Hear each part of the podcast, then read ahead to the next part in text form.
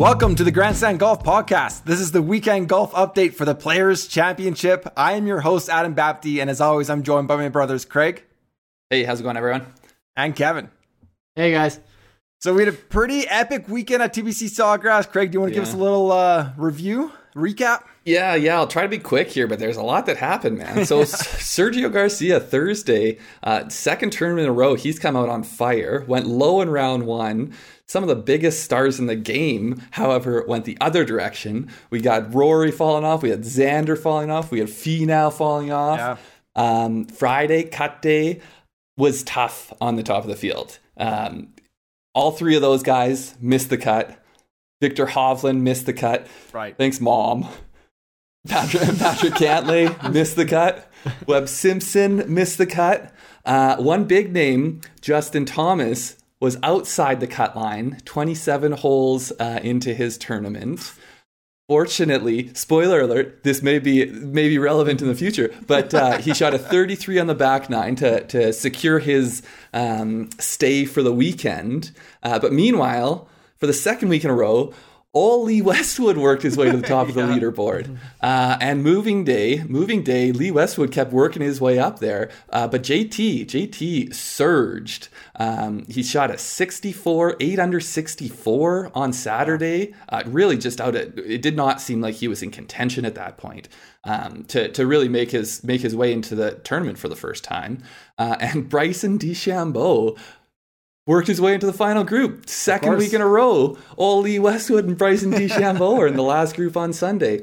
Uh, but really, today both of those two stumbled. Uh, we saw, you know, the ugliness on I think it was hole four really encapsulates it best. Uh, but Yeah. Justin Thomas, he was five under in his last 10 holes. No one else was really putting up that much noise. So it was his tournament. He shot 132 on the weekend to get it done. Uh, so, question for you guys. If you were playing TPC Sawgrass, do you think you could beat 132 in one? No, I'm just kidding. That's not the actual question. Uh, J- JT, 132 Saturday, Sunday. Do you know who would have been second on the weekend and how far back were they? Kev, let's go to you. I'm thinking Talor Gooch Mm. and maybe What do you mean, would've been- and? Oh, okay. How far back? Sorry. How far back? What do you mean how far back? I forgot like there on was the a part weekend, B. just just the weekend Mm. score. Uh maybe 135 on the weekend. So Gooch was 138. He was six back, but he was not the closest. Adam, who you got? I'm gonna. I, I didn't look it up. I promise. I'm gonna go Daniel Berger. I feel pretty good about this. Ooh. Berger Berger- was my initial thought too, but he was also 138. It was Ah. actually Victor Perez. Oh yeah. Oh, okay. yeah, Yeah, so he was 136, four strokes. JT was four strokes clear of anyone else on the weekend. Four strokes clear of the field. Of the, Yeah. wow. Seventy some guys. Wow. And then there was a couple guys. It was, it was Perez at, at 36, and then Casey, Cam Smith, Lowry, and, and CH3, Charles Howell the third. Were all Nice. at Charles Howell, 137. Making a paycheck. Yeah, classic. Yeah, the, I mean, the, so let's talk about JT. The JT Yeah. run uh, on both days was incredible. He actually, this the start of the day didn't seem like he was quite in the mix. There needed to be a couple things to happen, but I think the eagle on was it a nine, right? It must have been nine. No, the eagle yeah. nine catapulted him. I think one clear of Westwood at No, that time. it wasn't on 9. it was 11. it was 11. Oh Yeah. right, He, right, but right, it was right. his. He had birdied nine, birdied 10, eagled 11. Yeah. right. And then And- the drivable par twelve right after that. Drivable Right. par four or 12. Um, Yeah. And, he- and yeah, during that stretch was when uh DeChambeau and Westwood played the eighth hole where they both made a mess of it and bogeyed. Um, so yeah, the lead kind of was coming back to JT as he was surging, making those birdies and eagles. So, uh, yeah, that was you well, know. and the, the uh, thing let, us just, let me just get it. Let me just get it out there in the open early here.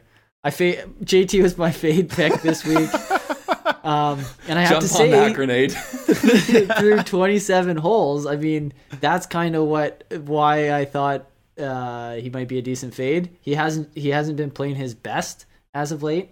Um, but I'm I'm so pumped. I'm a I'm a JT fan, um, and so I'm happy he seemed to have found it. Seems to have found it, and uh, huge win for him. Like huge win, a players' Oh, yeah. championship victory, um, combined with a major and you know a handful of other wins is often enough to get guys into the Hall of It's a Fame. career. Yeah. and a FedEx Cup win and a WGC, which I know is kind of like cherry picking a few things, but that's four pretty big hype Yeah. events to.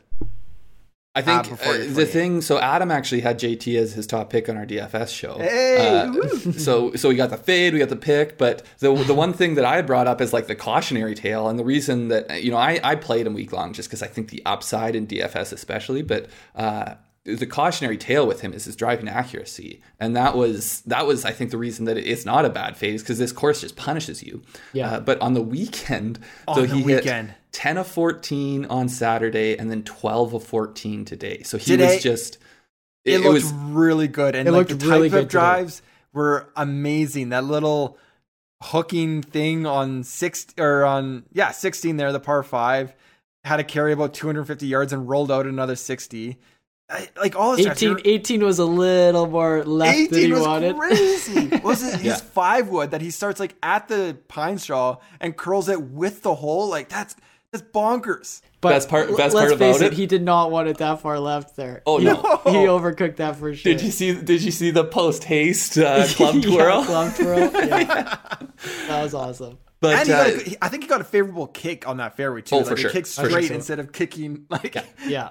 I think it was just the way it was a little bit of an upslope he hit on, and so it kind of hit it up and then like killed a lot of its left momentum. Um, But the thing he he didn't putt well today. Like I mean, obviously there was the the three putt. Uh, I'd have to pull up what hole eight. it was on. No, but then late he had a three putt. Oh, 14. It was the 14, I toughest, was playing toughest hole. toughest hole on Yeah. the course. Yeah. Yeah. It was a- Uh, but but uh, he had a great leg and then missed a two foot, 11 inch putt there. Yeah, which Oh, oftentimes. I mean, really, the field came back to him a little bit. Like, eh, if you were to at the start of Yes. the day, Yeah, I did yeah, not yeah, think yeah. 14 would win it. I mean, he did what he had to do, uh, but it, it really was, was Lee Westwood's tournament to win at the start of the day. I mean, yeah, if you think about it, Lee Westwood only had to go one under to be in a playoff with JT. Like you of course you have no idea that's the case when you tee off on Sunday, but ultimately that's what he needed.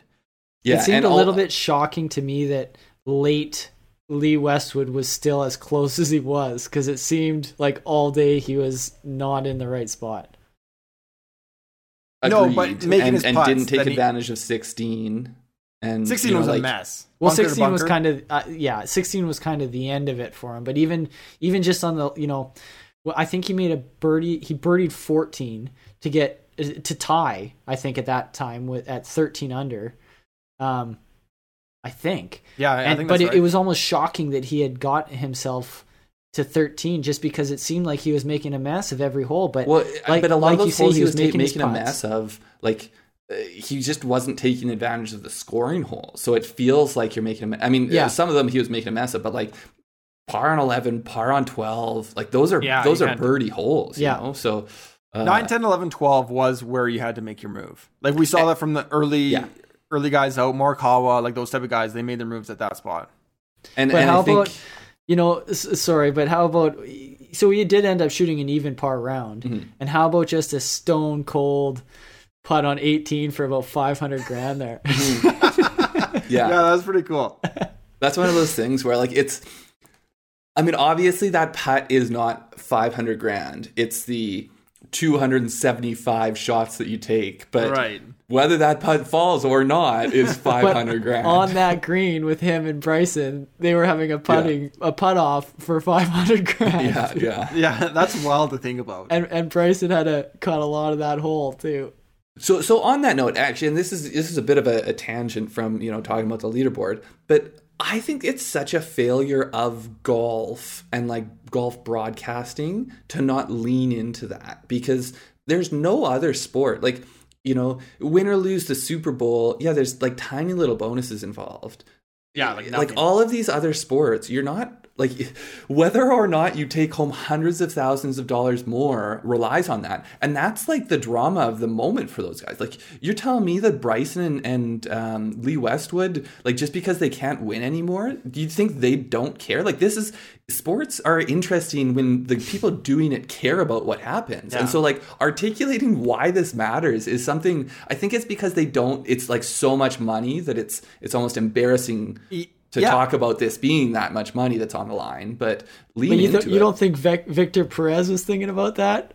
on well, exactly few like goals? or course. Talor Gooch. Like Gooch made, you know, I think five hundred thousand dollars. Like they, but they, it's it's almost like it's it's not It's taboo to talk about. It's the money. taboo. It's not. know? It's not culture. I'm trying to find the word, but it's just it's it's uncouth maybe to to talk about how much money these guys are playing for and how much that matters. But I say lean into it and and uh, explain why it is that uh what Talor Gooch is in his late 20s. I want to say like this is huge, huge life changing money to him. Yeah, I, mean it's way better than getting an update of like moving up in the FedEx Cup rankings to seventh from fifty fifth.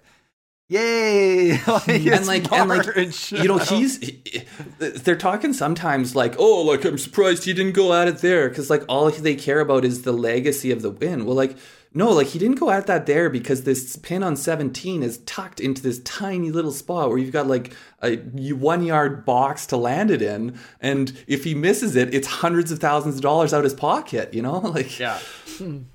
Yeah. Speaking of uh, hundreds of thousands of dollars, you, you see the video of uh, Jimmy, um, the caddy? JT's caddy. no i didn't what did he do No, I So- missed this. so I guess in the I, I saw I think Shane Bacon posted it on his Twitter, but uh, as they're walking out of the scoring the scoring area, Right. Mhm. he he kind of doubles back and takes a look oh at the, i did see that live payout, i they saw it on the so it was so a he double breakdown backs and looks at the money, money. list, the prize money. and then you just see him like go, ooh. That's amazing. I love Probably that. doing a quick calculation of percentages. yeah, yeah. Oh wow, that's uh yeah. That's life changing money for me too. Oh yeah. um, but Lee Last- Westwood, I mean, to, to me, Lee is a bit of a story of like a very successful weekend, but also a, a bit of a disappointment. Sorry, one last thought on on, on Justin Thomas. I, Yeah. He's just one of those guys that when he's at the top of his game, like his very best game, I don't think there's many others when they're at their best game that can really beat him, and it, it's really fun to watch. And it's There's only so many guys you can say that about, though, because I, I know I feel DJ like Rahm. It's a it's a handful. it's Rory, DJ, Rory, Rahm, DJ JT. to me are the top I think dogs. Bryson. You might have to put A Bryson in that Bryce, category. yeah, you. Bryson's up there now too. yeah. Xander's out. Bryson's in. Xander's out. we haven't we haven't seen the A1 game from Xander lately. Yeah. I don't know if I'll go that far. I'll, I'll give you DJ and Rory at the top because I still think their A game is better than anyone else's A game. And then there's Rahm? a tier. I, I, I still we haven't seen Rahm dominate like we've seen those guys dominate. Yeah. Wait, What you're telling me the guy two guys with No, 20 yeah, plus PGA listen. Tour wins? I, I agree with you, Craig. Rahm Rahm finished or started the day one shot back of Yeah, JT. like this was a this was a tournament Rahm should have won. Yeah, or Yeah, at least made a made a run at it. This this is how many wins he has per year from 2017 to present. So three in 2017, three in 2018, three in 2019, two in 2020. There was a, a pandemic. There's fewer events, so he only got Yeah. two. But he's averaging three a year. Like that's But, but really, we're just talking about with his A game. Yeah, is he when- in the DJ Rory? And to me, like, he, what is he? He hasn't won a major. He won Okay. the BMW, but he that was more of a grind where he made some bombs against DJ at the end. I think I want to say he has a WGC, doesn't he? Uh, no, he's second at WGC uh, match play. He's got a, the Memorial last year was a big win. He's got a couple Yeah, in big one. Couple in Memorial was a Dubai. big one. So we're talking about guys like literally Rory has lapped the field at major. So we're I mean we're splitting hairs. It's it's like are we putting Ro- Rahm in the Rory DJ tier just with their A games? I think Rahm shows up with his game a lot more as well. Um, but I think we're talking A game. I'm putting DJ Rory on a tier above everyone else right now. Well, and then and then think- and then I think- Rahm, JT, Bryson, Xander, they're kind of in that next. No, see, I think JT and Bryson are there. I think if if anything, Rahm might be a tier below right now, but I think Rahm and Rahm and DeChambeau when they're or sorry, JT and DeChambeau when they're on their A game, they're right there. We haven't seen it from Rory enough. Yeah, I don't know why Rory's is an automatic one A right now. Because Rory's done it at least recently enough. But I, I, I I also know. feel like we're not talking about how often they show up with their A game. We're talking about when they're A. Like Rory, when he shows up with his A game, is on another planet. I think yeah, that DJ, I, know, I last- agree. I'm when's the agreeing last with time you we saw on that. A game? At the probably Canadian early Open. last year. 2014? No, I'm just kidding. Like what did he? How many wins did he have in 29? Like he he he. Went, anyways, we don't need to we don't need to No, get dig too far into this. Uh, JT, yes, I, I hope this is a, a, a form turning win. Like I hope this isn't just like a he had a great couple days and he kind of you know continues to struggle. I mean, let, so some of JT's problems over the last couple of months have been self-inflicted and some have just been life happening um, but it's nice to see a guy who has had to go you know struggle through things in life get this Yeah, kind of cathartic win uh, but i just hope that this is a bit of a form turning win for him yeah, I completely agree. Speaking Good. of some of those things in life, did you see the his post round interview there? And then they asked him about his grandfather. Mhm. Did it look like afterwards he was angry that they asked him that question? No, you No, it was- it was couldn't switch 'cause sarcastic- he it was started a sarcastic smiling after. If you Yeah. switch Oh, okay. quickly, it looked like he's angry, but then he's like, "Come on, man! Like, why did you do that to me? yeah, yeah. Come on!" Yeah, like- I mean, you could you could see uh, what I thought was very genuine emotion as soon as he brought up his grandfather. That like his, his before he kinda- even spoke you could tell Yeah. that he was going to have a tough time answering the yeah, question and I Yeah. you know it, it actually choked me up a little bit too. 'cause Me too. Just seeing that that somebody ge- like genuinely showing that emotion and caring so much um, can't help but choke you up a little bit. I think. Well, and honestly, like there's so many people that uh, will say what they want about athletes showing emotion. I love it. Like to me, it just makes it so much more entertaining when it means so much to these guys. Yeah. And and to, for somebody who, you know, you can have whatever feelings you want about them as a player and watching them as a fan, um, to see that their family legitimately is, is very very important to them is uh, to me is touching and, and humanizes them a lot more and makes them a lot easier to cheer for. Yeah. Okay, so it was my fault. I went back to JT when Craig was trying to move on to Lee Westwood. Let's go to Lee Westwood. Let's talk about the final pairing: Westwood and Bryson. Now, first, Flat. do you know that Lee Westwood's caddy is his fiance? Oh, that is brand new information. Um, I, and I make fun just because it's brought up every time he's on camera, but it is super cute. I I love it. Like it clearly he's in a great space on the golf clearly course. He's working. laughing. She's she's laughing. Like that one uh, shot he had out of the bunker where it hit the green and came back.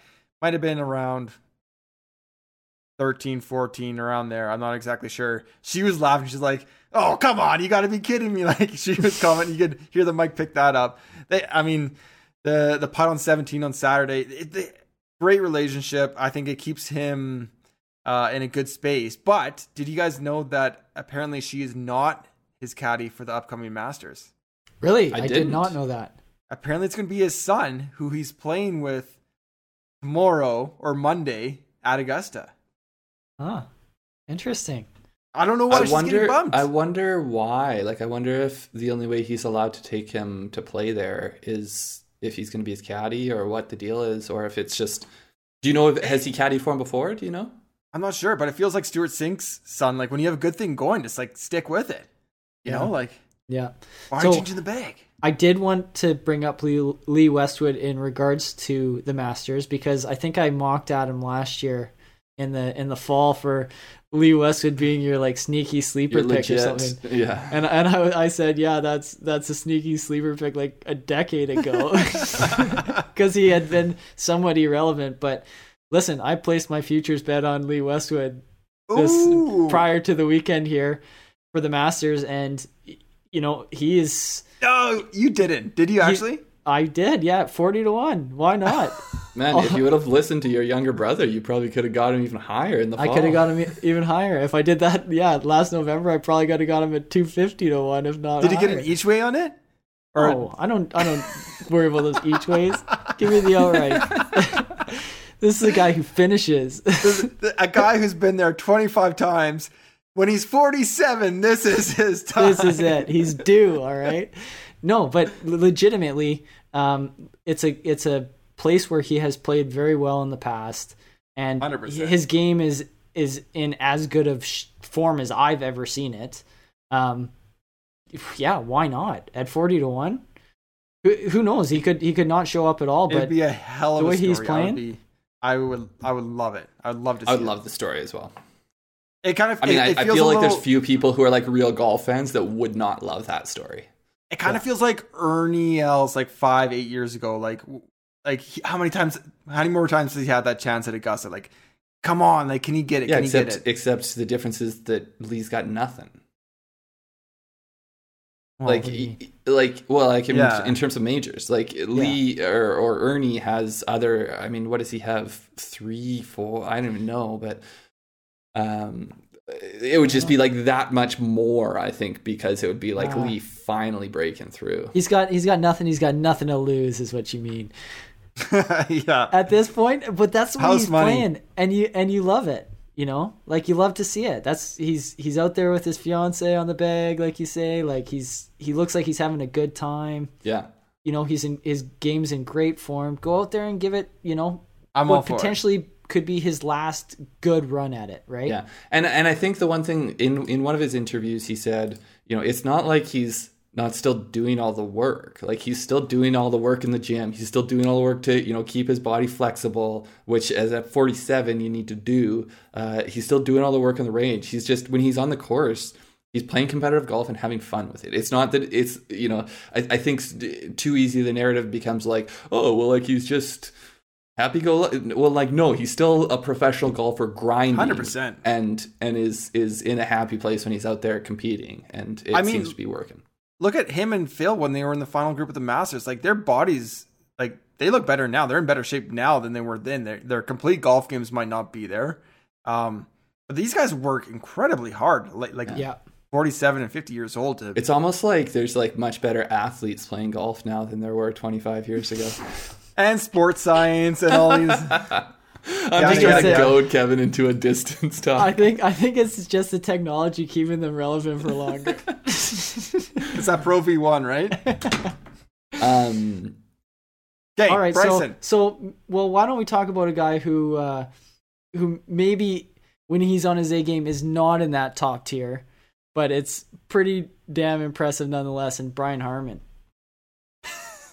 man i can't believe you're doing my boy brian harman like that yeah, Well, let's face it, Brian Harman is a he's a journeyman, he's a grinder, but it, I, it's his game is so impressive. It's so solid. So first off, I think that's one of the things I love about TPC Sawgrass, uh, and you know, I, Yes, th- I yeah. think we'll get more into the course a bit later. But there's not, a, I mean, you know, major championship venues, whether it's Augusta, whether it's U.S. Opens, uh, Open Championships, PGA's, they're not set up to let a guy like Brian Harman win with precision golf. But TPC Sawgrass is a place that you don't need to be able to bomb it. You don't need to be able to do some of these things. If you can take risky risky approach shots and pay them Yeah. off and make putts. And I just I love that a guy like Brian Harman can compete at- this place. And I think it's his second top 10 in a row here. I'm not entirely sure I I mean My, my biggest my biggest regret is that I'm always on Harman, and fortunately. I was in all my snake drafts. Adam said that I had too much exposure when I had I have him in four out of five of my snake drafts this that week, is and too much exposure then he carried me. He absolutely carried me through the week. But uh, 80% Brian Harman this week. All right, let's go get it. it's a T3. Like, are you kidding me? well, he's my sixth pick in. Hey, Yeah, worked. great. I It mean, worked. Yeah, and and again, another guy who's making I don't know what the the breakdown was exactly, Eight but eight hundred thousand something, eight hundred and change. eight hundred and change, not too bad. Yeah. Not too bad at all. So yeah, But- Bryson. Let, let's talk Bryson. Well, so, so I think this is the perfect. So after 72 holes of golf, Brian Harman was tied with Bryson DeChambeau at this golf course. Like to me, that's a Well, good they have similar course. games. So we have, Um, uh, yeah. I mean, let's just talk about these four. We have a almost generational golfer, a phenom in JT, who's a, a complete game that would play at any generation. Lee Westwood, one of the best players of the most couple of the last couple of decades at Same 47. same same I- thing, but twenty years. at Yeah. 47. Yeah. Yeah. Brian Harman, uh, shorter off the tee journeyman. Um, Precision. No, he's a journeyman, but he he he has pedigree. Like he was a he was a great amateur. He was a great like he was a Walker Totally. Cup guy. He, he he he was a very very good golfer through the system for a long time. So I mean, Yeah, we, yeah, we yeah, yeah. discredit these I- guys by saying, oh, you know, he's just a 15 year PGA Tour. Well, it, it's not so much to discredit them. It's it's that they they don't have as many weapons in their arsenal, right? They they kind of exactly. Well, so it's like Zach Johnson, but without a major. Like they're Yeah. both great golfers Yeah. with similar games, but he, like Zach Johnson has got that major, and then becomes more of a name. Um, but then with the fourth one to round it out is Bryson DeChambeau, who is quote unquote breaking golf. So I feel like that's where you're going. He, he put on he put on like a Brian Harman worth of weight in in the offseason. He's lost a little bit. Yeah, yeah, yeah. And I think that's smart. I mean, up, it, yeah. it honestly, it honestly reminds me of back when you were playing football, and like everyone you went to, you know, you played high school football with, went off to university and gained like fifty pounds, and I was like, that doesn't look like healthy weight. And then everyone like loses weight again to like get to, you know, they bulk and then and then lean.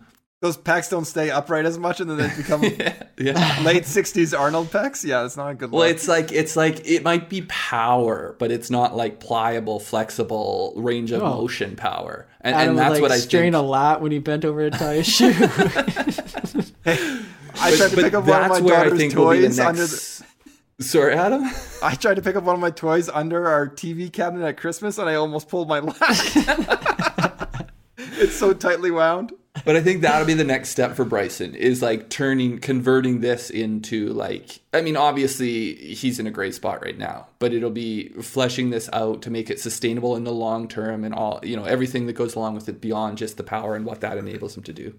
Yeah, so my, my kind of mini Bryson rant this week, and I, I don't have as as good a notes this week, but Bryson was my fade. So I didn't think his. I mean, he's proven to be a great winner. Uh, his last couple wins have come on courses with a thick rough, and I don't think that's what TPC Sawgrass necessarily needs. It's a little bit shorter course, so he's my fade. Um, but he like he he dialed it back, and he didn't. I think it was sometime on Saturday where the announcer said he didn't lead any drives on any hole. Like he, he was playing. He was In playing terms to of the distance, course. like he wasn't the longest on. exactly. He was playing what the course gave him, and that's what Although he that might after. have changed today on 16 when he bombed one out there. True. yeah. Well, I think on Thursday he went driver nine iron. He said he got picked up on the mic. Um, but yeah, after his first two rounds, he said like he, he's putting in the right spots and he went 69 69. He's playing well, but he's not playing great. I just like there's so much hate out there for Bryson, and maybe um, there's I don't another. you know what? I don't What? think there is as much as you're as There's tons. always It- maybe there's it's tons because maybe The it's because po- Adam and I are too deep into golf Twitter, but uh, there's tons there's tons of hate out there. For, like for why are we making fun of him that his logo is of his hat that is also on his hat? Like it's just a logo. Like who cares? Other people's logos are like tw or whatever it is. Like that's his thing. He wears that hat. That's like he needs to I'm not himself. arguing That's- with you. But I, I, I think that I think the thing you have to realize, Adam, is that Bryson is like a lot of people just want to cheer for some guys and not cheer for other guys, and he is the type of guy that a lot of people don't want to cheer for. It has nothing to do with like how good he like I think he's a generational golfer and I think he's has the potential to be the best of this, you know, maybe maybe kind of like younger than JT, like the best of that group right now.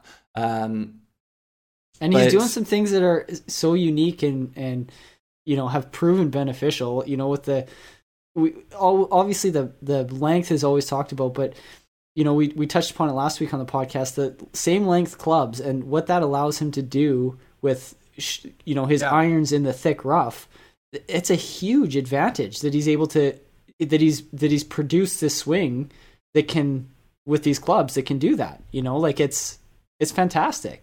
But but I, I- I think the reason yeah, I, I totally agree, first off. But the reason like he is an easy guy to make fun of. For sure he yeah. is. Like Yeah. I mean, you watch you look at the videos he puts out. It's when he to me it's when he's like trying to be charismatic or he's trying to like do what he thinks is cool. It's like, oh man, like you just don't get it. But like when he's just himself and like nerding out, to me that's when he's at his coolest and when he's For the sure. most interesting. Yeah. But but the problem is he, he tries to appeal to the people who are never going to like him. but he's he's still respectful to the game. He's respectful to like everything. He's just different, and I feel like people like to. Pick so, so he is respect. I, I agree. I think he is. I th- he's a competitor. He gets fired up. He, we've seen him. Totally. We've seen him get snippy at officials. But I think all of us know people have played sports against people have potentially been that person when we're fired up playing a sport, not for millions of dollars, where we're like a little bit not our best selves. So Yeah, you're telling so, me. I, I so, think about so to me, applying- like I, I, what I'm saying is, I agree with you. People will dislike him because of these things, but you know, Tiger gets snappy at someone for taking a photo in his backswing. People will forgive Tiger because Tiger's cool. Tiger's Tiger's Yeah. the ultimate in cool. But Bryson is. Ne- there's going to be people that never like Bryson, and you know what? Uh, like uh, to me that's fine i i'm not going to be one of those people i like the things that he does um, I, I don't think his strength i mean l- you look at these commercials he has with five other guys and like the cut to him is like the cheesiest reading of the line of any of them and that's just how he is you know Yeah, that's that's who he is. I also feel like this whole villain thing, like, yeah, we need a villain in all sports. Like, hello, like Patrick Reed, like knocking on the door, like I'm here.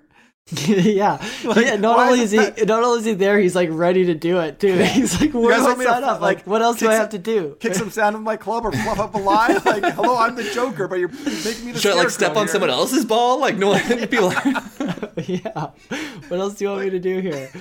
Um, but but I I don't I don't see Bryson so much as a villain as as more to me he's just he's not everyone's flavor. People people just don't.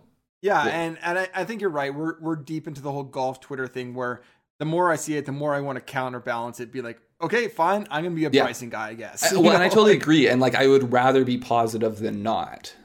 But but you know, I think uh, I mentioned it last week, and Craig kind of alluded to it. He just does things that are meme worthy, you know, and it's Totally. just yeah. it's like I don't think all of the the hate that you're saying, and, and again, you guys are deeper into it than I am, but um, I think some of the hate is just in in good fun. I would think is more like like ribbing the guy, and I mean he's on top of the world right now. He's really on top of the golf world. Like, Yeah. he he didn't get it done this week. He had a a Yeah. lowly third place after winning last week. Like he's doing Yeah. pretty good. I don't think Bryson needs to care too much about what people are saying about him, right? So Yeah. I mean, in terms of his game, I love what he's doing. I love that he was able to go to a course where distance is not Yes. a weapon and and you know potentially have a chance to win it on Sunday.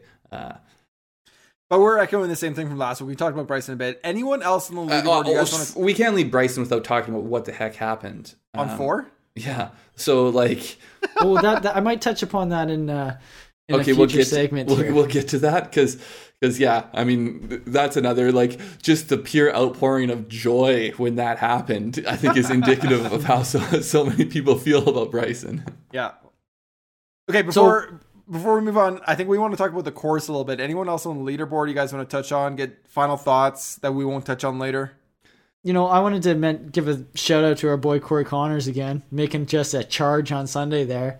He, you know what? He could have got it to 14. He could have.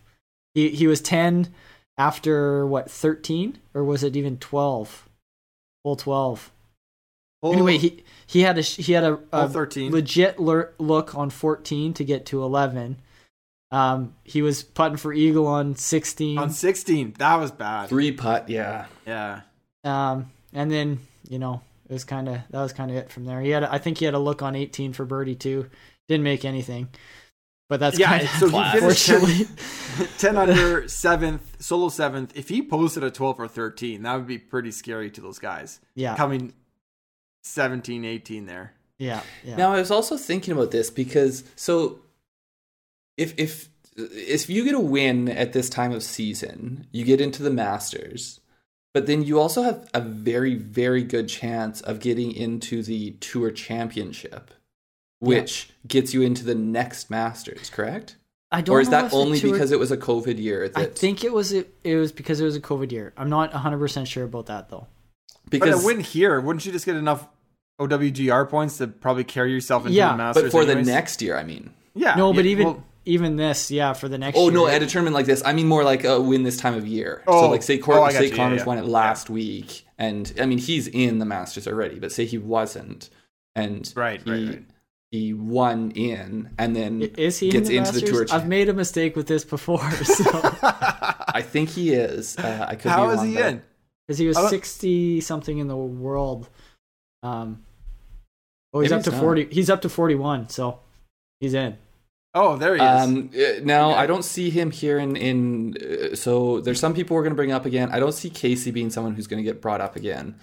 Um, Paul Casey, he finished tied for fifth, He had, have, under. he had to have rinsed like three balls today too.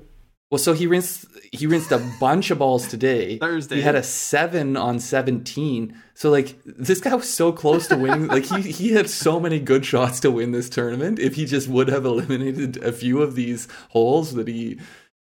I He's mean, playing just- fantastic right now. He's playing Yeah. fantastic golf. Uh, Yeah. Like the thing, the thing in I loved about fantastic. him on Saturday was he, was talking about how you know he hasn't played here well here before. Uh, he wants to go out there and try to win it.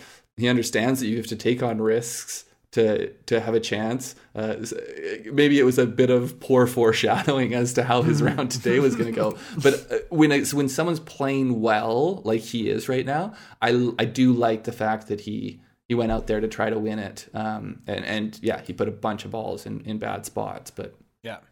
He beat up on his playing partner there, He was supposedly a game is top notch, Jon yeah. Rahm. Oh, I was like, who are you talking about? Who are you trying to drag Um, down right now? I also I th- I think we should mention Talor Gooch, but I'm gonna be bringing Yeah, I was him up say, he'll- he- again later too. Tune so. in tune in later if you're going to be Yeah. upset at us for not bringing him up now.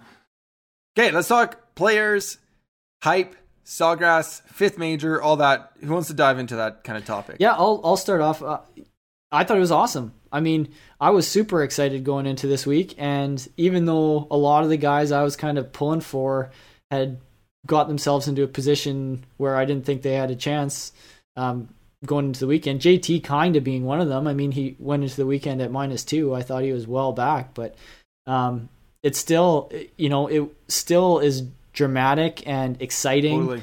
um, the course is just it's built for it you know like it It's brilliant. Literally. it's brilliant yeah you know like it's it's just it's captivating Yeah. I- I, when they reworked the schedule, I think two or three years ago, and it, it was back in March, and it's like it's the perfect amuse bouche to the major season. Like we get this nice taste. Ah, it's it's very not a nice. major. Yeah, thank you. I, I'm I'm quite cultured if you haven't noticed.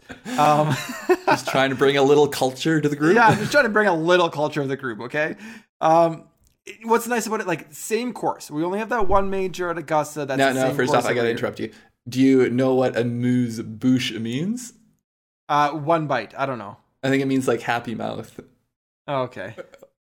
I did not. I, th- I, like, I could be know wrong. If, if I am wrong, i thought it sounded very fancy yeah. Yeah, way to shoot me down. this is why you're not invited to the Finer Things Club, Craig. Come on, man. Uh, so it's at the same course every year. Like the only Augusta does that. Um, it gives us it's like the perfect. You know, all these uh, DFS contests get bigger. We get the live at the players and the uh, Golf Central and like the lead Every up. shot, There's a bunch yeah. of hype. Um, it's it, it's not a major, but it's the perfect kind of like push you into the super season this year, push you into the major season every other year. Yeah, honestly, quite honestly, personally, I don't care whether it's a major or not. Like, uh, whether to me, Yeah, it it's, it's semantics. Like, it, It's, like whatever a par is, it doesn't matter. it, it- it's an accomplishment. Uh, like the things we call majors now have only been sort of solidified for a, a handful of decades. Uh, they used to think of the U.S. amateur and the British amateur as the two majors. They used to think about the Western Open as a major for a long time. Like to me, it, it's it's all semantics. We we call. Yeah. I, I I'm happy with the four things we call majors now. The players is an amazing career accomplishment. You look at the list of winners; it's all top players from their from when they were playing. I I love having something like this that we go do the same year. I think, uh, you know, I, I, was seeing this discussed. I think 16, 17, 18 here is more exciting than 16, 17, 18 at Augusta. I think they're, I think the early part of the yeah. front nine at Augusta is probably better, but I think the finishing here, it's harder to get in with a win, which to me is, it keeps it dramatic till the very bitter end because it's a yeah. tough, tough shot on 17 tough tee shot on 18 if you've if you've taken on the tough tee shot on 18 you have an easier shot into the green on, on 18 but if you haven't you can easily get into trouble on 18 uh, to me i think it's a great course. It's whoever whatever you want to call it. It's not a major. It's the fifth major. It's it's a career accomplishment for these guys. Absolutely. Yeah. And and you're probably right about 16 17 18 versus 16 17 18 at augusta but um I'll take the back nine at Augusta as my oh, favorite. Totally. You know, Sunday. Yeah. Although the back nine at Augusta is a touch overrated. Like it, it, essentially, let's not get into this this week. Come on. Well, no, but like essentially, you have a few awesome. Like there's there's it's got yeah. It's got like three, like three or four holes of the best in golf. But then it's got some boring holes too. Like yeah, and that that's what I would say. Whereas the back nine here you you could say that the worst hole on the back nine here is better than the worst hole. Anyway, so we don't need to get into yeah, this. Yeah, I forget what I was gonna say. Oh yeah, we haven't even been doing this podcast for a year, so we're not a full like every event under our belt. Having, as Craig said, I picked JT in our pick show. Having him in the lead, getting up to that green on 17 like my heart rate was like it was racing oh yeah knowing on especially on thursday how many of those balls just like hit and then people are like okay it's going to check at the back and, and they're like shocked that it didn't hold the green. And throughout the whole week, this new green on 17, we heard about it all week. Man, it is a dramatic finish. It, well, for sure. So, when so JT gets that dry, you're like, okay, okay, he'll make a bogey at least. similar, similar to that, Adam. Like I had that ticket that I showed you. Yes, yeah. It was, you know, I was in, uh, you know, single digits at one point in a ninety-something thousand person contest, DFS contest, and Oosthuizen was my weak point at the start of the day. It ended up collapsing because it had Gim and Kirk on it. But when Oosty was playing in, like he was finishing his round before everyone else on my on my ticket was starting. yeah. So when he was going through like seventeen man, like I was sweating it. Like I'm like, oh man, like this is the you hitting into the drink here or not could be like such a big difference for me. Um, and that's awesome. Like it's great to have have shots that people have to execute. Well, it's yeah. it's awesome too to have a finish where you can go, you know, eagle birdie birdie, and you can go like can. double triple quad. Yeah, yeah. you know, like yeah, easily, easily. Yeah. Or birdie 12 par or whatever and and i think the like the other thing on that note is that you can't hide. Like no. it, it, makes it so that you can't just make easy you can't play your way in easily with a two shot lead. That's no. that's the beauty of it. No. let me hit the center of the fairway. Oh it's a floating green like let me hit a stinger out there. Oh shoot. Like that tee yeah. shot on 18 is just like it it gives me like chills just looking at. You know, like yeah. I hit a cut and it, I'm just like I'd be, uh, well, I'd be short of the trees, but I'm like I'd be in the trees every time. It's like every yeah, time unless quite I happily. yeah. But on that note, let's just I think a perfect example: JT's second shot into 16. Uh, like having to execute that in that moment you know he he ended up up on the you know left side of the green but still it's so easy for that shot to leak and you're bringing it in with so hot trying to hit that green in two that if it leaks and it lands over on that yeah. the other part of the green it's so easy to kick into the water. Like it, it's just great. I, I, I think like, if anything he was a little unlucky that that stayed as far left like he didn't get a bit of a friendly kick yeah. over. So he was hitting a five wood and I think they said the pin was 15 feet from the edge of the water. Like yeah. with the water right. Like, give me a break. How do you how do you like how do you manage that? I saw a comment on on Twitter too that just cracks me up, and you guys will appreciate this. Like, how many machines do you think maintenance workers have put into the water on this course over the years? As I was thinking about that on 17. Like, like you guys have uh, mown greens, hand mown greens, rolled greens. Like, man, no, I, would, I was never I would in charge of that. Sweating it. It's yeah. I don't think Adam was ever up. I ran over tee markers. Adam raked bunkers. I guess that's true. no, do you think 17 is just a hand mow the whole thing? I think so. Yeah. How else do you Yeah. get up? I think uh, quite a few of those would be hand mows. Yeah. I, Okay, I so Right, we don't need to bore people with our, our maintenance talk here. I think I think the other thing though, this is kind of a segue and a closing statement. One of the best things about this course is how many of the stars missed it. So we had Greg talked about this in the intro, but Rory, Scotty Scheffler, Hideki, Tommy Fleetwood, Webb Simpson, Viktor Hovland, like he said from his mom calling in the calling him about the penalty, Tony Finau, Xander Schauffele, our boys here, Patrick Cantlay, like Yeah. it, it's an incredible course to have that many elite. Uh, usually, those guys can have their Now, now can you dig into that that. Hovland just in case people don't know what that's yeah, about? yeah. Oh, sorry. So what happened? Basically, he marked his 16 inch putt and moved it for Justin Thomas's putt. Moved it out of the way as It was it was in his do. line, so he had to move it. But then he moved it again in the same direction, so he was in about six inches away. An easy tap in, tapped it in. But this is an event where every single shot is live, as they advertised many times.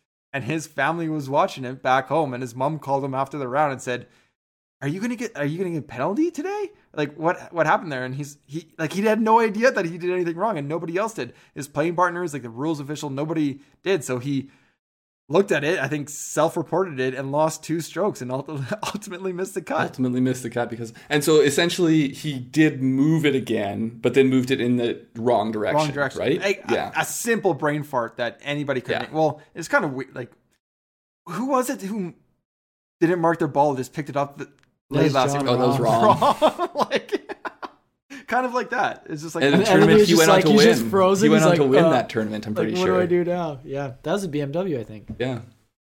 Um, So but yeah, I mean, so the I, one of the things to me is is this just highlights that distance is somewhat neutralized at this course because uh, Yeah. all of these guys when they show up at norm at a lot of you know ch- more championships type courses they get a half stroke or Yeah. you know maybe in a full stroke just based on on being that much longer you know like a rory gets that on a brian harman just because of it's another tool he has but then when you take away that some of that advantage i mean it's always an advantage but you take away some of that and then all of a sudden it's like okay but how how do how do you do these other four tools as well as these guys that make their living doing those Yeah. four things um, and and these guys, yeah, they can't lean on that. And there's there's hazards that can creep into play so easily. I, I this is one of the things that I think makes us great is that you can't just show up here as a DJ and Totally. and roll over the course.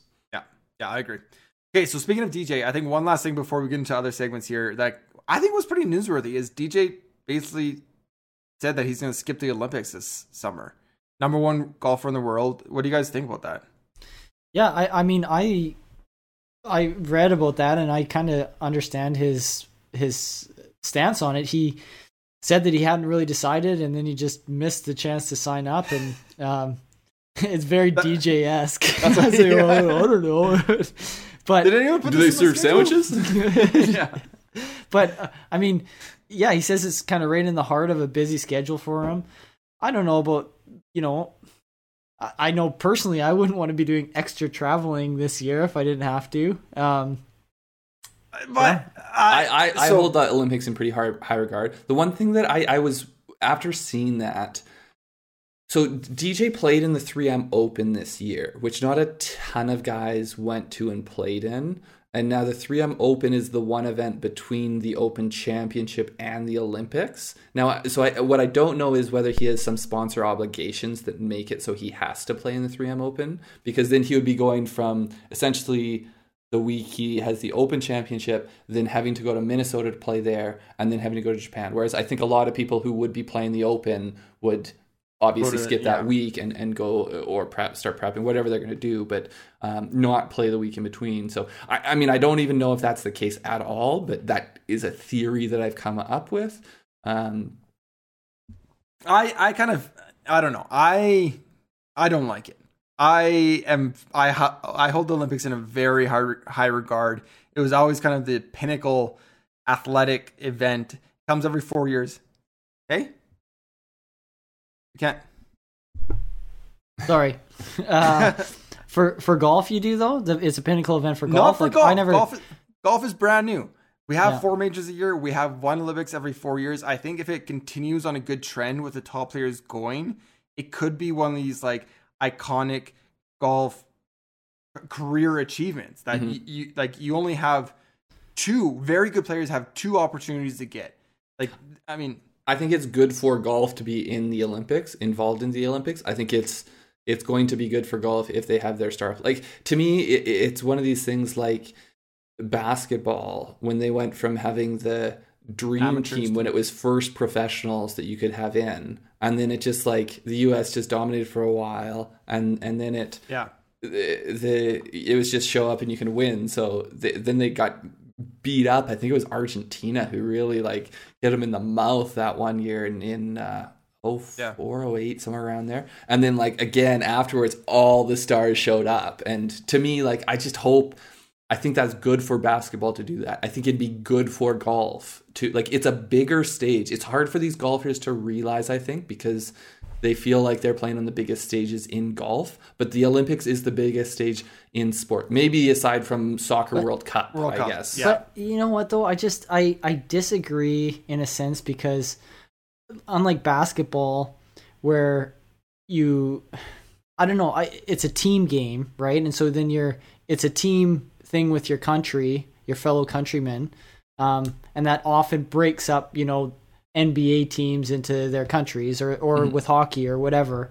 Um whereas with golf, you're still it's still an individual sport it's really it's the same format as every other week it's a 72 hole stroke play event it t- to be Uh, honest so- it doesn't and that's do where a that's lot where potentially I think they could get. I think it would be They more could get interesting creative with it, but- I, I don't know match what your argument here is here no though. I, I to me all i'm not really for me it doesn't really do a lot like it, as i love you guys know i love the olympics i i get get into it every two years all the time all the sports i've become like a i become like a luge fanatic mm. during you know during the olympics I've but- never cared so much about handball. yeah, exactly.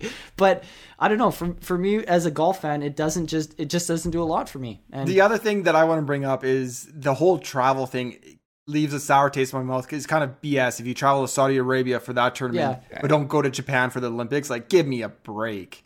Yeah, I agreed. Uh, but so so to me, I, I do agree with you somewhat, Kevin. I, I still think regardless, it's just another event. Is is what how I feel about but it. I, I, I don't think it is. I think that's I think that's how it's being interpreted by uh, some of these players. To me, I would love it if they went match play. I, I think that match play is an underutilized format in golf, uh, and one of the reasons Yes. being that it doesn't televise well. It doesn't. Uh, it, it doesn't.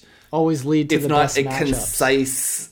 Yes, week long Yeah. event Yeah. so like the olympics do it match play fine you don't they care less about whether it's a solid block of programming and they just you know people will watch it i mean it's happening in the middle of the night anyways so watch the highlight package um i you know we talked about this i in the last couple of weeks sometime make a mixed doubles event like do interesting things with it and and I think that would help to make it matter. But to me, it's For still sure. it's good for golf to be in the Olympics. It would be good for golf to have the best players there. Yeah, you almost need to go 100% amateur or have the best players. Like it, Now, and, and when it's stuck honestly, in the middle, I don't care about DJ really. Like the No, U.S. and that's the and U.S. that's is kind of where play. I that's Yeah. kind of where I land about this whole thing. Is it's it's I I read it. I was like, huh. And but that's like about all it's I more felt about it. if if Matt Kuchar is representing the state. Like it, it's like okay, so if DJ's not there, then it's going to be what Bryson, JT. Uh, I don't even know here. Um, who would be top of the?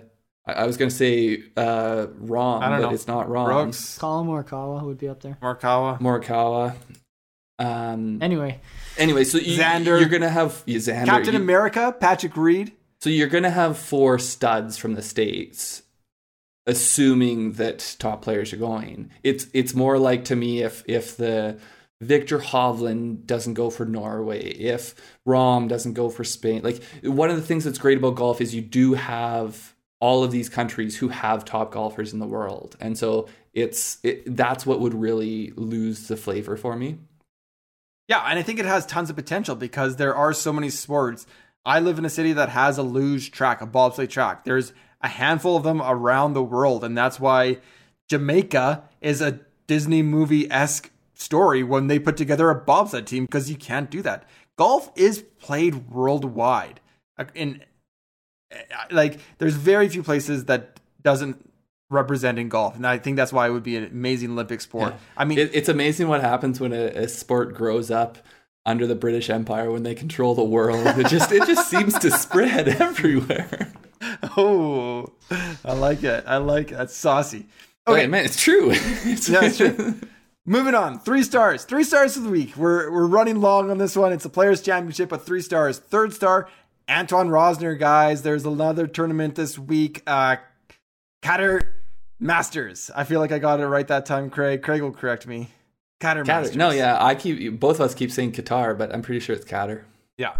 Drained a massive 60 foot putt to win. Um, I just want to kind of talk about his. Prof- he's a professional golf grinder. So the I thought last were say he's the professional golfer. I'm like, oh, he is a professional golfer. 2017 was playing on the Alps Tour. 2018 graduated to the Challenger Tour. 2019 won twice on the Challenge Tour.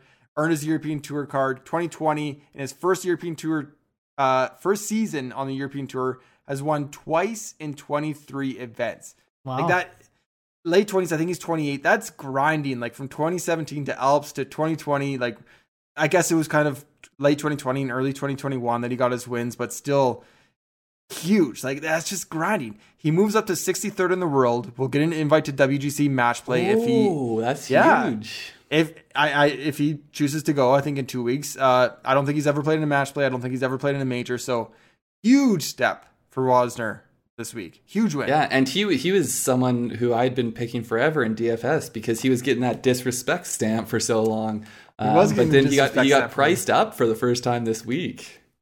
And you and you let you didn't pick him. I didn't pick him because he was all of a sudden he was actually getting priced up, but I Yeah. should have. Second start, Lee, Lee Westwood. Um, I think we talked about him enough, but back to back 54 hole leads um, at 47 years old. Remarkable. Mhm. He's living his best life. I mean, I think that like he's he like we've talked about his attitude is great. I think he's going to take a personal offense to the fact that he's been the second star two weeks in a row. It's going to really irk him. That's going to be his bulletin board material for you know maybe the Masters. Yeah, and then 40 to 1. There you go for you. Hang it on the bulletin board lead. First star, Justin Thomas. Uh, great weekend. Uh, seven strokes to start, or seven strokes behind the start, um, behind the leaders to start the weekend. He hit 17 of 18 greens in reg on Sunday. I think he just barely missed the 18th green, uh, which he laughed about after. First winner to do that since on Sunday since Hal Sutton in 20, uh, 2000. And here's another stat for you guys. PGA Tour history to reach 14 wins before the age of 28. There's been four people to do it. Justin Thomas entered that club along with Tiger, Jack Nicklaus, and Johnny Miller. Hmm. 14 wins before the age of 28. That is elite. And that's why you could say he's a generational player right there. Yep. That I agree. surprises me actually. I thought, hard I to thought win. there'd be some 14 other wins names is a there. lot. Yeah. 14's a lot of wins. I mean, it know- also like Rory didn't have a ton. He was playing a lot more in Europe when he was younger. So I mean, Bring it back to Rory. All right. Always. Okay, let's move on. Stock up, stock down. Who wants to go? Craig, you want to go first? Am I going? I'll go. Yeah. Uh, so I'm going up. I got Daniel Berger. I think that uh, you know we had so first off, Daniel Berger opened up with a 74. He was plus two. The cut line ended up at even. He was one of these people who was right there with Patrick Cantlay. Uh, we we kind of just assumed these people were going to do what they needed to do to make the cut. Berger did. Uh, he he went out and shot 68, 71, 67, worked his way into a backdoor top 10. Uh, to me, it was exactly the type of thing that you expect a top player in the world to do. Uh, He is in form. I think he is a one of the reasons we were doing our preview show for the Honda Classic. I think I'm going to be shocked if he's not the the favorite for that. Um, you know, uh, betting favorite, highest price in DFS, all the things. Although it depends, Lee Westwood. Nah, he- Berger will take Berger will take him. I think. Sungjae. Mackenzie Nah. Hughes. Nah, it's gonna be Berger.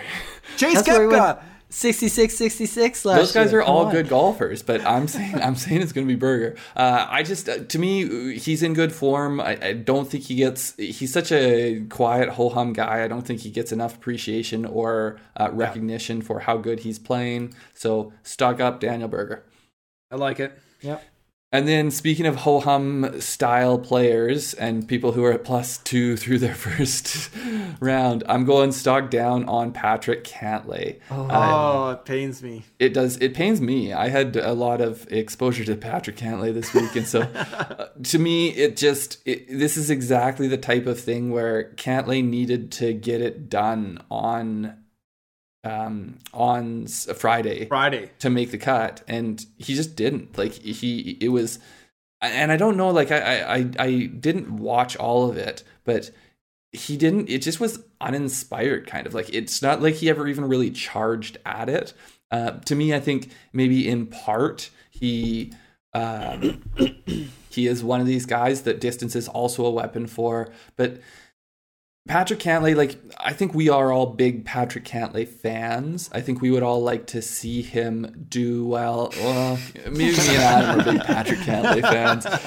He's a hard Oh, guy not alright. to He's cheer for with what he's been through in life. Uh, he Yeah. was Yeah, I he was as high a pedigree guy in his you know amateur, Amateur. career first you know early turning pro and then has has dealt with a ton for how old he is as a professional golfer we want to see him get some of those marquee wins he was in a very similar position to JT. Like he easily could have been in the same position as JT. Uh, Berger ended up also at minus two after Yeah. his second round. So Cantlay easily could have gotten from 74 in the opening round to to uh, you know minus two after two rounds, and then done did what JT did. But he kind of it's just he needs he needs a statement win. So Yeah. That's sort of what I'm hanging the hat on. He needs a statement win, and he didn't make the cut at, at a statement win event. Yeah, and he was a heavy, heavy betted, heavy kind of favorite in DFS world uh, player this week. Um, obviously my one and done, so I hold it close. Um, Friday, it was weird. Like he wasn't playing awful. His approaches were around 20 feet, and he was just burning edges. You know, it was either the wrong pace or slightly the wrong line. He seemed to be pl- playing just fine, but he needed to go. I think, like you said, 200 just to get to even, and he he just didn't do it. Like he, the putts didn't fall.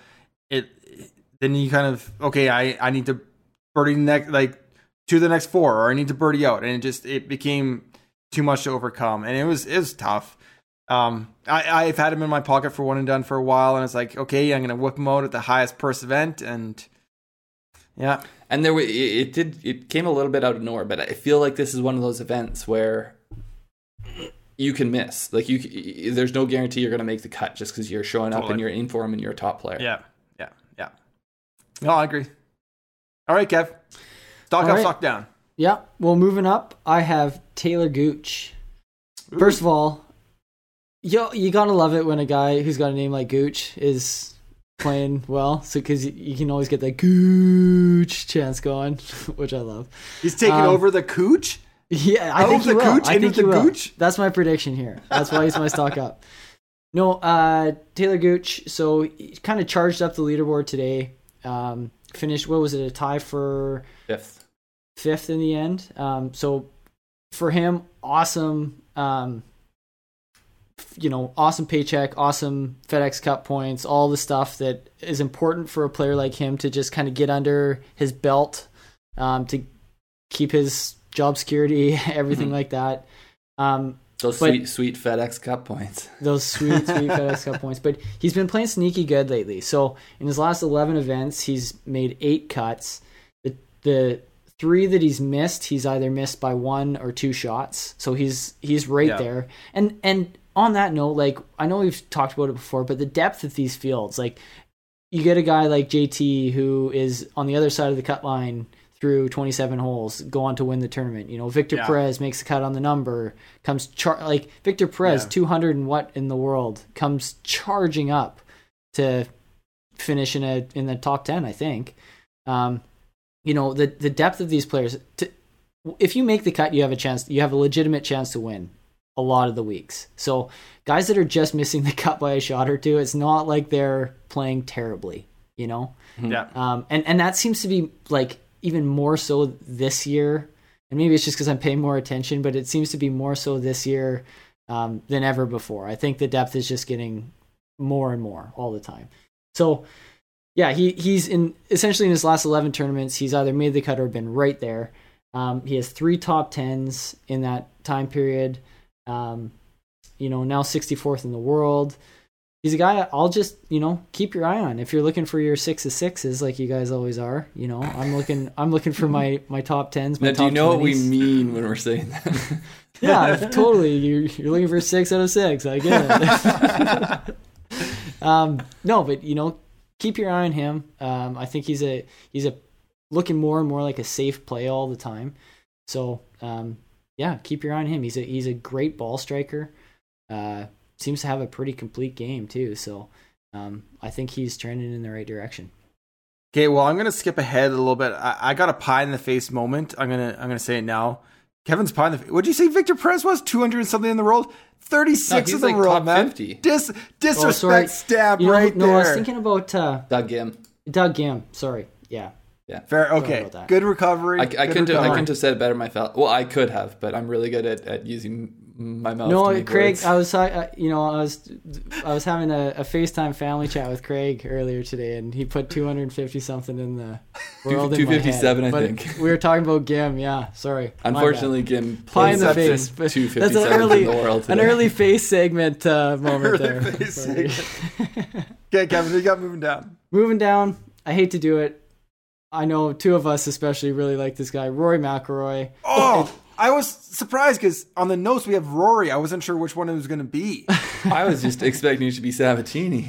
yeah. So Rory McIlroy, I mean, it's hard to. He could obviously pop next tournament he plays and win, but it's you know we haven't talked about it yet, but him talking about the effect that Bryson had on him to chase more speed, um, and how he's clearly out out of sync right now is just kind of scary for a guy that is that good. He's fallen out of the top ten now in the world. Um, it's you know I, I don't know what to say except that I'm I'm worried my future bet at the Masters that I put on him a few weeks ago. I'm now not feeling so good about. Again, he could get it. I, I hope he finds it on the range. He he kind of gears it back down, tries to just swing more within himself or whatever the changes he made to try to get more speed. He reverses that and can kind of just get back to what he was doing. But um, to see somebody like that so off uh, is kind of it's kind of disconcerting, you know. Yeah. I, I I love Rory. Like I I want him to be. It's more fun when Rory's up around the lead. Um, so I hope he gets it back. But right now, it's hard to trust him. It is. It is Pi Day. It's three point one four. It's March fourteenth. I had some dominoes. I felt like me and Rory, you know, have that special connection. We like we both like dominoes. I thought you were going to say something about it coming full circle, or uh, Oh no, another pie in the face moment. Um, Yeah, just, My just que- real quick, because I, I, uh, were you going to talk about Rory, or are you getting into your stock, stock up, stock down? no, I was gonna ask Kevin a question because he said something I wanna I wanna uh yeah, pry a little go bit. for it, go for it. How many Masters futures do you have this year? a lot. Most of the I've it realized. sounds I've like. realized that I have a lot of Masters futures. I know you have Spieth, I know you have Rory, and I know you have Lee Westwood. I have Bryson DeChambeau as well. Whoa, Lee- anti Greens book. You have Bryson. Yeah, I know he's just playing so Man, good. it's a par But 68 I, I didn't think about that. It was a. I'll get into that later, but I got a little overexcited this weekend with some of my betting. All right. Fair, fair. Um, who else have? Uh, Cam Smith. I'm happy about that one. For Uh, 2020 or 2021? 2021. Okay. Cam, hey, we talked about it after the the Masters this year. You're, we're gonna see Cam Smith in a green jacket one day. I think might be this year. Sorry, Craig. You go. You go and Rory. He's your boy.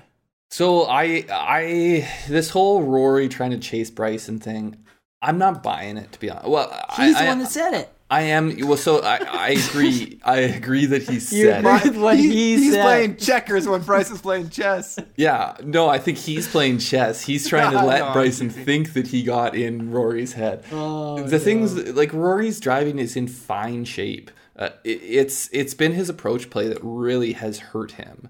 Um, like he he's gaining almost a stroke off the tee. Yes, he is only third in strokes gained off the tee But this year. Craig, just to be clear, it's not it's not just his driving. It's I'm talking we're talking about speed, right? He he specifically noted like the way Bryson hits it out of the rough. Yeah, and and that could that could be more the case because to me, so his his approach play is is bad, and like he, he has been good at getting himself into good positions off the tee, and but this is going back further. I mean, maybe it was early when when you know uh, when Bryson was playing well early in the summer, but I I just think it's sort of it, it almost feels like every week it's just Rory keeps getting asked about why he's not playing well. So it, you know it's because he doesn't have the spark. It's because you know he said he kind of feeds off fans. Like it's been sort of a different story every for the last 6 months it's it's something different because he just keeps getting asked about it. And i'm not saying that there's nothing to the fact that he might be trying to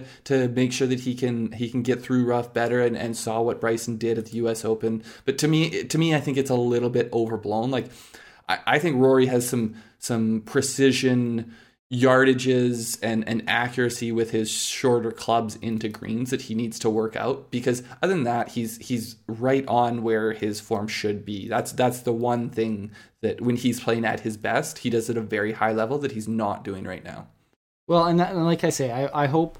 I mean, the fact that he's whether it has to do with Bryson, whatever. The fact that he's alluding to him not being able to find it right now and kind of searching for something is more what I'm getting at. Mhm. Um, and because it's clear, that's not like for uh, open for interpretation. Like he's clearly struggling with, like it's the approach aspect of his game, but um, it it's just kind of shocking to see him as off as he is. You know, he's airmailing greens into like the worst spots he can leave himself. Yeah. You know, and not and, not and like rarely. Like he's doing it a lot right now, or he sure did this week. So So, so one thing I just want to pull up here because I, I think this kind of puts it into context of what Rory is doing right now. So, Rory is driving the ball fine, but he his greens in regulation, he's actually 130th in greens in yeah, regulation. that's shocking. even though he's third in strokes gained off the tee. So it, like it's really but the thing that is crazy, he's sixth in birdie. So like he's he's doing he's making a lot of good shots. It's just that his like, he's not managing his misses. His his He's not bad no, shots. It's not consistent right now. Yeah. and that's eh. somebody like Rory. He needs to.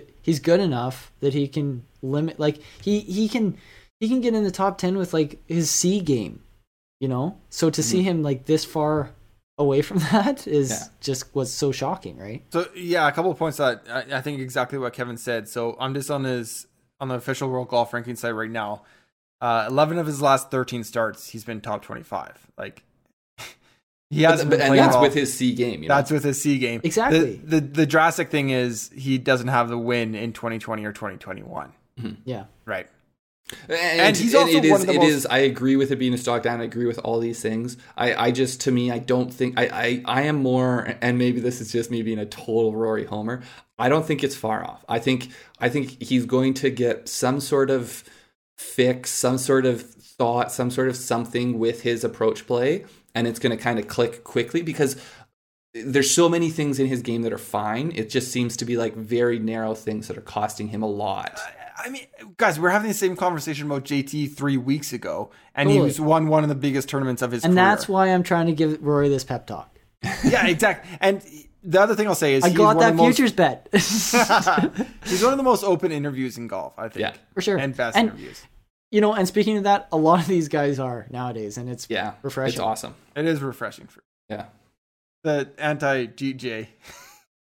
Hey, DJ actually says what he's thinking. He does. It's just It's just okay, okay. I think I think we need to plow on. Adam, you're up. Stock up, stock yeah, down. stock up. Uh, Shane Lowry is my stock up this week uh, because I I don't know if I've talked about him in stock down recently, but he hasn't been playing well. He is no, like he is just kind of faded and faded and faded, and, and nothing's been there in the last little bit. But he got a solo eighth at the Players, big tournament, most stacked most stacked field in golf. He got a solo eight. It's actually his first top ten. I was trying to do some digging. His first top ten in a major tour event. So I'm I'm counting the PGA Tour and the European Tour. First top ten since the 2019 Open. I was going to say he since won. he won it. Wow. like he hasn't had a top 10 since. Like That's crazy. That, that's a pretty drastic little slip. Um, but he played well. Three under in three of his four rounds. Uh, he flashed his elite around the green game. I, I he's a guy I really like to cheer for. I'm glad that he showed some form. I don't know what that means. I think that's good for the rest of 2021. I don't know what it means. It might be kind of a, a one off. It, it hasn't been encouraging of late, but this is a, a good kind of okay, maybe buy at the bottom. Let's buy Shane Lowry at the bottom right now. Yeah. I, Yeah, I stunned totally, you guys. Totally on board. I I was just continuing to read Rory McIlroy's stats. That's fair. I'll So- just go into my stock down. So then. no, one thing real quick because this will shock you. Rory has only one eagle since September. what? Yeah, He's- I know. I I bet on him to eagle in the first round of this. He only has a single. I mean, this is didn't. just PGA, but he only has a single eagle on the PGA Tour since September. That's shocking. That is shocking. That's unbelievable. I, I told you, I I was shocked. That that makes no sense. How many rounds of golf? That's got to be at least like eight tournaments. He's got 29 measured shot link rounds. rounds. There'd be uh would there be more than that? No, maybe not. Holy. Yeah. Sergio had three on Thursday and Friday. Yeah, it's crazy. Anyway, sorry, continue on. Lowry, totally agree, stock up. Who okay, got- stock who- down. Stock down Sam Burns. Uh he's been stock up for a long time. He's been peaking. He started 2021 on fire. He was going to win the Genesis. He looked like he's going to win the Genesis and didn't win the Genesis. And since then has fallen off. Since that close call Genesis, he's missed two cuts. This one was ugly though. It was a plus 13 missed cut um through two Kyle, days. Kyle What- Stanley's taking plus 13 at this point. wasn't even close. He should have been with those Euros with Poulter and Henrik in the in the lounge drinking their Pepsis. the angry golfers. Sam Burns should have got an invite there. Um, not really much to say. It's just been it's been two bad weeks in a row. He lost two strokes per day, both off the green and around the green, or off the tee and around the green. That's four strokes total per day. That is brutal. That's really really bad. This is a guy that we I think liked the potential of the long term form of, and it's just been a couple bad weeks. Yeah, I mean, the thing is, I don't think any of us would say we like his ability to consistently show up. It's more when he shows up in form, we like what what he is, what his on form. Um, Yeah. and and that's the reality of him is that he he's one of these guys we are going to see win a PGA Tour event, uh, you know, within the next few years here. Uh, but he also is going to have a lot of miscuts. Yeah. Yeah. I think You know, right. this this might be uh, an example of a, a stock though that kind of, you know, it, it was gaining momentum and then you know people just went crazy on it and the and it spiked at the Genesis. You know, people were just like whoa whoa, and then now it's kind of just back down and it's gonna slowly start trending up. You know, it's back just, back to its, a- intrinsic value. yeah, it's a bit of a correction. It's, A it's not correction. necessarily like I a- like that. Yeah, so let's not The panic finan- on Sam yet. the but- financials came out. It wasn't great. you know.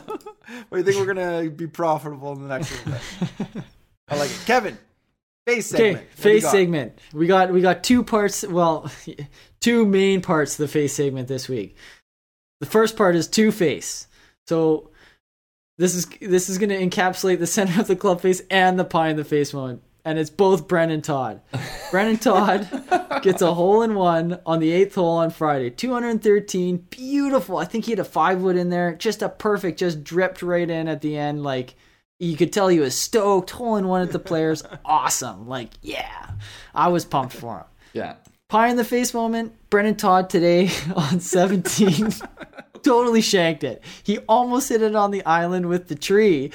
Not the island green, but the island with the tree. Next to the Like- camera tower. Next to the camera tower. Like we're we're talking before we went on air. Would he be allowed to play that? Like could he get a boat over and like try to chip it on the green from there? What's his option? Great angle. but ended up leading to triple. But like, even he had to laugh at that one. That was a Yeah. you know, it's the it's the stadium course. The this is this is where the lights are on, and you just Yeah. totally cold shank one. He's So, pretty happy that's only 20% capacity or 25 or whatever Yeah. it is. Yeah. No kidding, no kidding. But so, anyways, that just kind of shows you the extremes. A, a pro golfer who's known for his ball striking can reach. He goes, I guess he averages like half a stroke over par on these two holes, but you have a triple bogey and a one. So Yeah. who knows? How do you predict these? Well, things? someone someone said in our Discord today that golf is hard, and I feel like that was exemplified at multiple points during the day. yeah, I think oh, so. My first off, my favorite thing about that shank was how much they like used like all of the tech available to like here's the shot tracker, here's the other, you know, like like yeah, yeah. He's probably super happy you're showing this for the third time. So, speaking of shanks, let's get to the second part of the segment here. This is the face plant Oh. part. Okay. So, this is the final group on hole number four today. So, l- let's just paint a little picture here. It starts off with Bryson. Really, like, we're talking about Molinari's top at Pebble Beach this year. He just shanked it. He topped it right into the water, Which like is not you, that 96 part of the yards hazard off is the not tee. in play. He ended up no, it's not like maybe it's in play for like people like us yeah. who, who shank the oddball, but like not these guys. So he ends up dropping it on the on the most up forward tee box, and then like just hitting it cold right, like so far right that he ended up having to play backwards. And shockingly, it only led to a double bogey because it like he just seemed to Well, be he hitting he, it he had a good up and down after he An chipped out from that spot. an unbelievable up and down. Um, meanwhile, Lee Westwood hits it like just a, a banana ball that I expect to see from Adam off the tee when he finally does play his woods. And then he ended up managing to bogey it as well. But I mean, that was that was the hole where you're like, okay, these guys don't seem to have complete control Well, and it what's almost felt like right it now. might turn into match play. And then all of a sudden, at that point, it was just like, this is wide open. Yeah, totally wide open. I, I I called Adam. I was like, "Are you watching this right now? Like, what? A, this is like a meltdown by both these guys." I mean, I feel bad for Lee Westwood. He had to follow Bryson's shank. It's like, how do you follow that? At least he he made square contact, I guess. And, and you know what? At first, I thought that uh, Westwood it was a pretty iffy drop, uh, but I, I, I did. kind of thought so too. it- is- when you when I looked back at it, uh, it it looked like it was a pretty legit. It had to it had to have crossed somewhere along It was there. banana balling pretty good. So Yeah, exactly. And, and it's like it's it definitely got over because like when I was first watching it, I was like, man, that might have just crossed like back where Bryson's did, you know. yeah, Uh, but it, it, it at some point along there. So like whether he was twenty yards up, you, you know, you don't know that. But um, I, I think that got pointed out if, on golf Twitter um, on a couple holes today, and it's tough. Like, I mean, how do you how do you tell exactly where these things go across hazard? And and you don't necessarily see as the guy hitting it where it's crossing. You're mm-hmm. relying on other people to tell you, right? I would say You need Joel So- Damon out there to tell you where it crossed. Anyways, yeah, let's move on. that that that's great though. I mean that it's crazy. Like it's absolutely bananas that well, happens. It's also crazy. And- those were all within like five minutes of each other. Yeah, in one of the biggest events of the year. Like that's what makes golf so great. Like it's so alone. It's just you standing over this ball, and you have to get this tiny ball into this tiny hole, like way down there, yeah. and everyone is watching you. Like yeah, hitting free throws is hard in the clutch, but have you tried getting this tiny ball like and then Yeah. trying to make par? oh, it's fun. One of my one of my I think uh, Rich Beem talked about it because he won the PGA Championship and he he says on the fairway on 18 he, he had a seven iron in his hand. He's like I'm. It was possible that I was gonna miss it, like completely miss it. He's like I couldn't even feel my hands. Oh man, I can't even bel comprehend what it'd be like to be in that situation. no, me neither. Good face segment. Okay, DFS picks. Let's move on to our betting DFS pick segment. This is our pick sheet that's posted on Twitter every Tuesday or Wednesday leading up to the tournament. It's kind of a bloodbath this week, guys. I feel like we had a really good Arnold Palmer Invitational. This week, not so much. Uh, winner Patrick Cantlay for me, miscut. Craig, Yeah, we don't. I feel like we don't. We're already an hour and a half in. We don't need to go through every Yeah. pick here. Let's This let's is- speed her up. The highlight to me is the fades. Uh, me and Adam both faded Bryson. Boom. Kevin P3. faded JT. So uh, Win. me and Adam, I think, take the win on that one.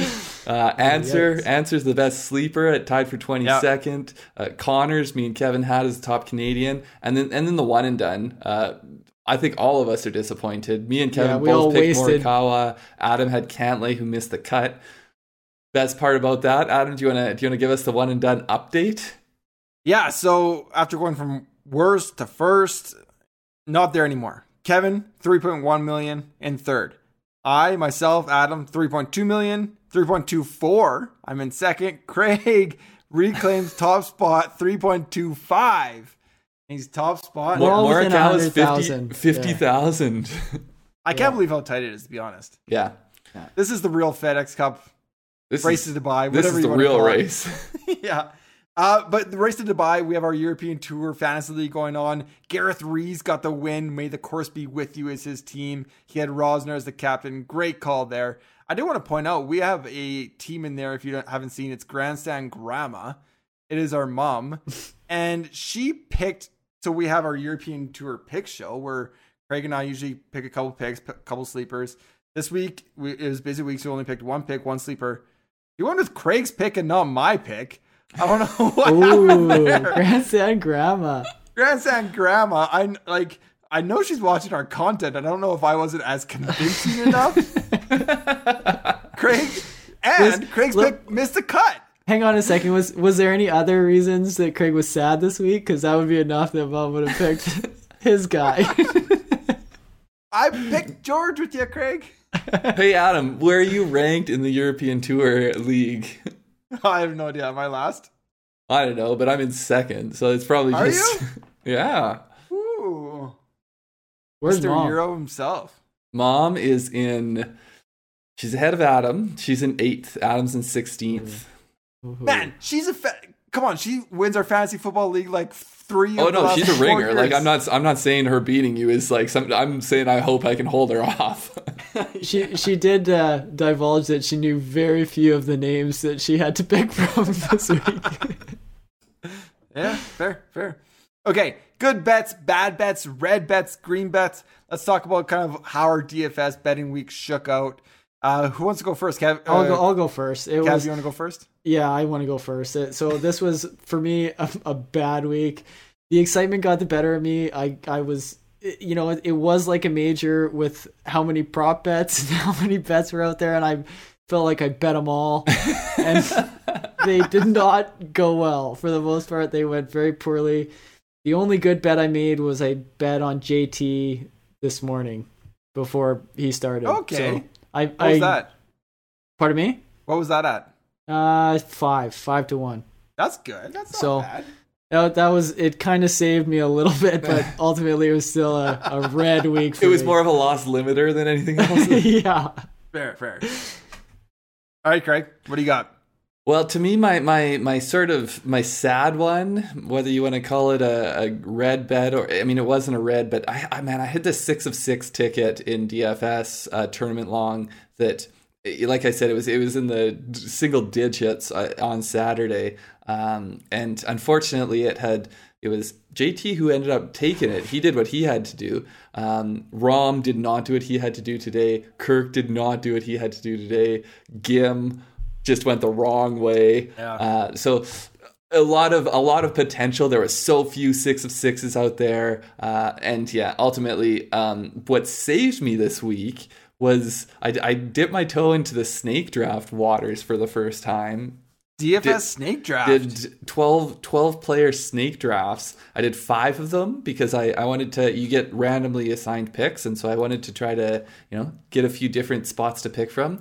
I finished one, two, three, four, five. So, uh, Oh, wow. I three top three cash. So I did enough there Heck of a to, to earn a little bit of profit, but uh, it covered a little bit of my my showdowns were bad for me this week. It was a bad showdown week, so um, recouped a few of my losses there. Still a negative week overall, but it would have been a good good week if that one lineup had had performed for me. So I'll, I'll go into mine here. I'll, I'll talk about our showdown first because our round three showdown, I want to say beat the field, Craig. Our showdown video beat the field by about like two and a half strokes. Like we killed it. We we have our showdown picks every night. We have around four picks, and we get a comment halfway through Sunday round four, and this is the comment on our round four picks. You dudes suck. Your analysis is the worst. So like, okay, fair. We suck personally, and then our analysis is the worst. And then he goes back. You guys blow. Like, you dudes suck wasn't enough. He had to go with his third sentence. Says you guys also blow. Um. So yeah, our round four showdown picks didn't do terribly well. Well, well, really, what what he was, you know, all good stories they have a beginning, a middle, and an end, and so he really he wanted to open it up with "we suck," and then really just get that our analysis is bad, is the worst, and then just close it off with the fact that we blow. They all have exclamation marks as well. Yeah. Archie comic style. If everything has an exclamation mark, does anything have an exclamation mark though? Uh, very true, very true. Okay, so my my betting was a little bit all over the place. Ultimately, it was down week, but pick JT is my first pick on our TGA our PGA DFS pick show. So that went well. Got the winner. He saved a lot of my lineups, thank goodness. But one of my sleepers was Kevin Na, and Kevin Na found a lot of water on 16, and then and turns out he had a bad back, and he only got about three points for the entire week.